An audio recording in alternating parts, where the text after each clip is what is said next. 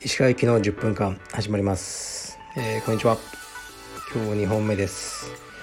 とねレターをまた頂いてるんで読んできますね。レターもね結構減ってきました。なんかあんまりまともに答えないからかな。えー、っとねまともにちゃんと答えるのでこれからはもっとレターを送ってください。えー、っとですね読みますね。先日の、えー、試合に出ろとしつこい先生に対してはを聞きました。楽しく10分がいつもあっという間です。試合への強制はしないなどお話を聞くと生徒さんとの関係がフラットでいい意味で格闘技の先生らしくないなと思いました。格闘技は大人の習い事の割には先生が主導権を握り生徒をコントロールしがちな印象があります。カルペディエムの格闘技らしさが薄い理由やそうなったいきさつがあれば教えてくださると嬉しいです。よろしくお願いしますってことですね。ありがとうございます。うーん。そうですね。まあ、格闘技の先生熱い先生がやっぱ多いのでこう試合ねこの間の話に戻りますけど試合、ね、出ろ出ろとうるさいってね。で僕はまあそういうことしないっていう風な話をしたんですけどでもうーん例えばね無理無理やりにもう出ろって言って出してその生徒さんももう嫌だなでもしょうがないって言って出てみてすごいなんか勝ったか負けたかわからないけどあの試合ですごく自分は良かったと。やっぱり先生にプッシュしてもあの良かったとかそういうこともねあると思いますよね。でなんかね試合終わって先生と2人で夕日の河原を歩きながらね「まあ、お前よかったよ今日のあのパスガードアドバンしか入んなかったけど」みたいな「先生!」みたいなそういうこともね、まあ、やってみたいなとちょっと思いますね。まあ、僕はちょっと苦手なんですけどね。だから、こう、なんか上から言って言ってくれる人の存在も、まあ、必要なのかなとは思うんですけど、まあ僕は自分に自信がないんでしょうね。そういうふうに誰かをこう、その人の意図を、ね、現在の意図を曲げさせてまで何かね、こう、導ける自信がないから僕はそうしてるだけで逆にねあの生徒さんにガンガンこう自分の考えを押し付けていける先生っていうのもなかなか魅力的だと思いますよでこれは自分の性格によることが多いと思います。うん。格闘技らしさが薄いってわけじゃないと思うんですけどね。まあ安全管理とかはね結構うるさくあの言ってそれでね嫌な思いでさせてやめちゃった人とかもいますけどね。それは別にあのいいと思ってます。うん。えー、っとじゃあ次いきますね。なんだ？あまあ似たような質問ですね。鹿先生お疲れ様です。いつも楽しくラジオを拝聴しております。カルペディエムでは練習後の掃除や年末の大掃除をメンバーの方ではなくスタッフの方がやっておられますがメンバーの方に掃除をさせなくなった理由をお聞かせくださると嬉しいです。うん掃除させなくなったっていうかさせたことないんじゃないですかね。あります？ないですよね。あのまずねあんまり掃除をねみんなどうせうまくないんですよ。うん。なんか適当にしかやらないじゃないですか。はいとか言って。もそれやったらスタッフでさっさっさっとやった方が効率もいいし、うん、まあお金払ってるのになんで掃除しなきゃいけないんだとかねそういうのももうあのよくありますよね。確かにねその通りですよね。お金払って掃除する必要はないでしょう。だからそれも料金に入ってますもちろん。ですからあの掃除はスタッフがやります。まあ大掃除とかね手伝いますよとか言ってくださる人もいますけどうーんやっぱりねスタッフにてお前ここもっと全然綺麗になってないじゃないかとかね僕言いたいのでちょっとあの生徒さんにはそう言いづらいのでそれも大丈夫ですね。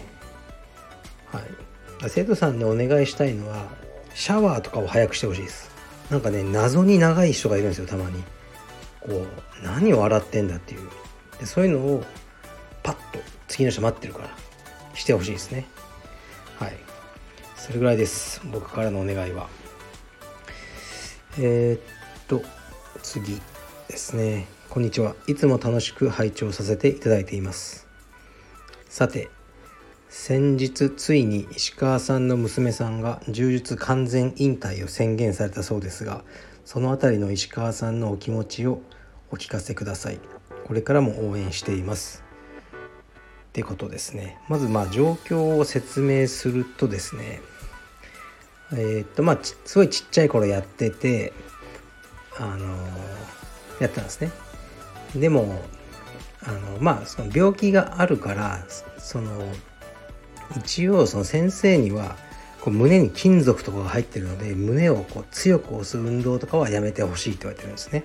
こうプレートみたいなのが入ってるんですよ胸に。だからこう腕十字のマウントからね上から手をグッと押さえるドリルとかあるじゃないですか。ああいうのが怖かったんですよね。だからもう僕からあんまりもうねこうやらしたくない気持ちが強いのもあってで性格的にもそんなに向いてないんですね。であのもう何回かねやったりやらなかったりを繰り返してたんですね。まあでもど家も近いしねこう始めやすいしやめやすいっていうかね。そういう感じだったんですよ。でもこの昨年の6月からねあの僕が指導をまた始めて、えー、キッズの。でうちの息子が始めたのが大きいですね。それでうちの娘も、えー、とまた、ね、再開してえー、とね先週までずっと週3回はやってくれてたんですね。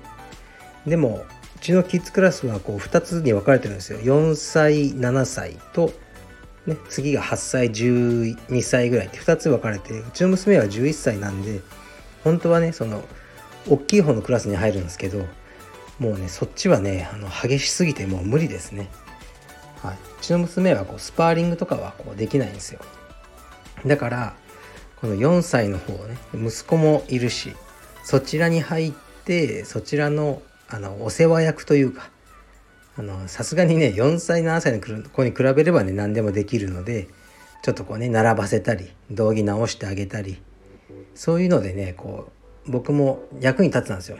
あのいてくれると助かる。であの、ね、ちっちゃい子たちからは慕われてお姉ちゃんお姉ちゃんっていう感じでやってきたんですね。まあでもやっぱりねスパーリングもねできないしあのね、これをね週3回ずっと続けてもねまあゴールがないというかね彼女には。だからあのそういうのもあってあとねもう4月から中学生ですか？になると部活何かやりたいことがあるのかわからないですけどそういうのも考えてあのもうやめるって言ってきたのでじゃあねあの分かったっていうふうに言ってるんですよね。まあ、ちょっと寂しいですよね。道着姿が見れないのかとか思うと、うん、当たり前にね思ってたことが突然失われてしまうみたいなそういう気分ですね。うん、でもあの道着をねいつも新作とか発売した時のねモデルだけはやってくれとそれはやるって言ってたんでね。分かった。それはよろしく頼む。という感じですね。ですからまあ今日もキッズクラスあるんですがなんかね寂しいなとは思いますね。で息子は息子も辞めたいって言い始めたらねちょっとほんとどうしようかな。ちょっと今はうん言わないようにねちょっとあんまり怒らないようにやってるんですよ。結構気使ってるんですよ。なんかうん。ですげえ疲れますね。気を使ってるのが。まあでもねとりあえずあの息子はねもうちょっとやってもらわないとね僕も困っちゃうんであのなんとか楽しんでやってくれたらいいなと思ってるとこですね。はい。だからまあねなかなか親が思ってる通りに子供はいかないですよ。前回もそういう話したんですけど。そこが面白いんじゃないでしょうかはいというわけでえー、っとレターお待ちしてます僕はねなるべく柔術以外のね質問がいいんですけど一番多いのはなんかこう、どっかの違うところの生徒さんでこのうちの先生がこうで困りますっていうのが多いんですよね。うん、まあまああのいいですけど話は聞きますけど先生たちはねもう変わらないですよみんな。はい。じゃああのそういうわけでえー、っとちょっと病院に行ってきます。失礼します。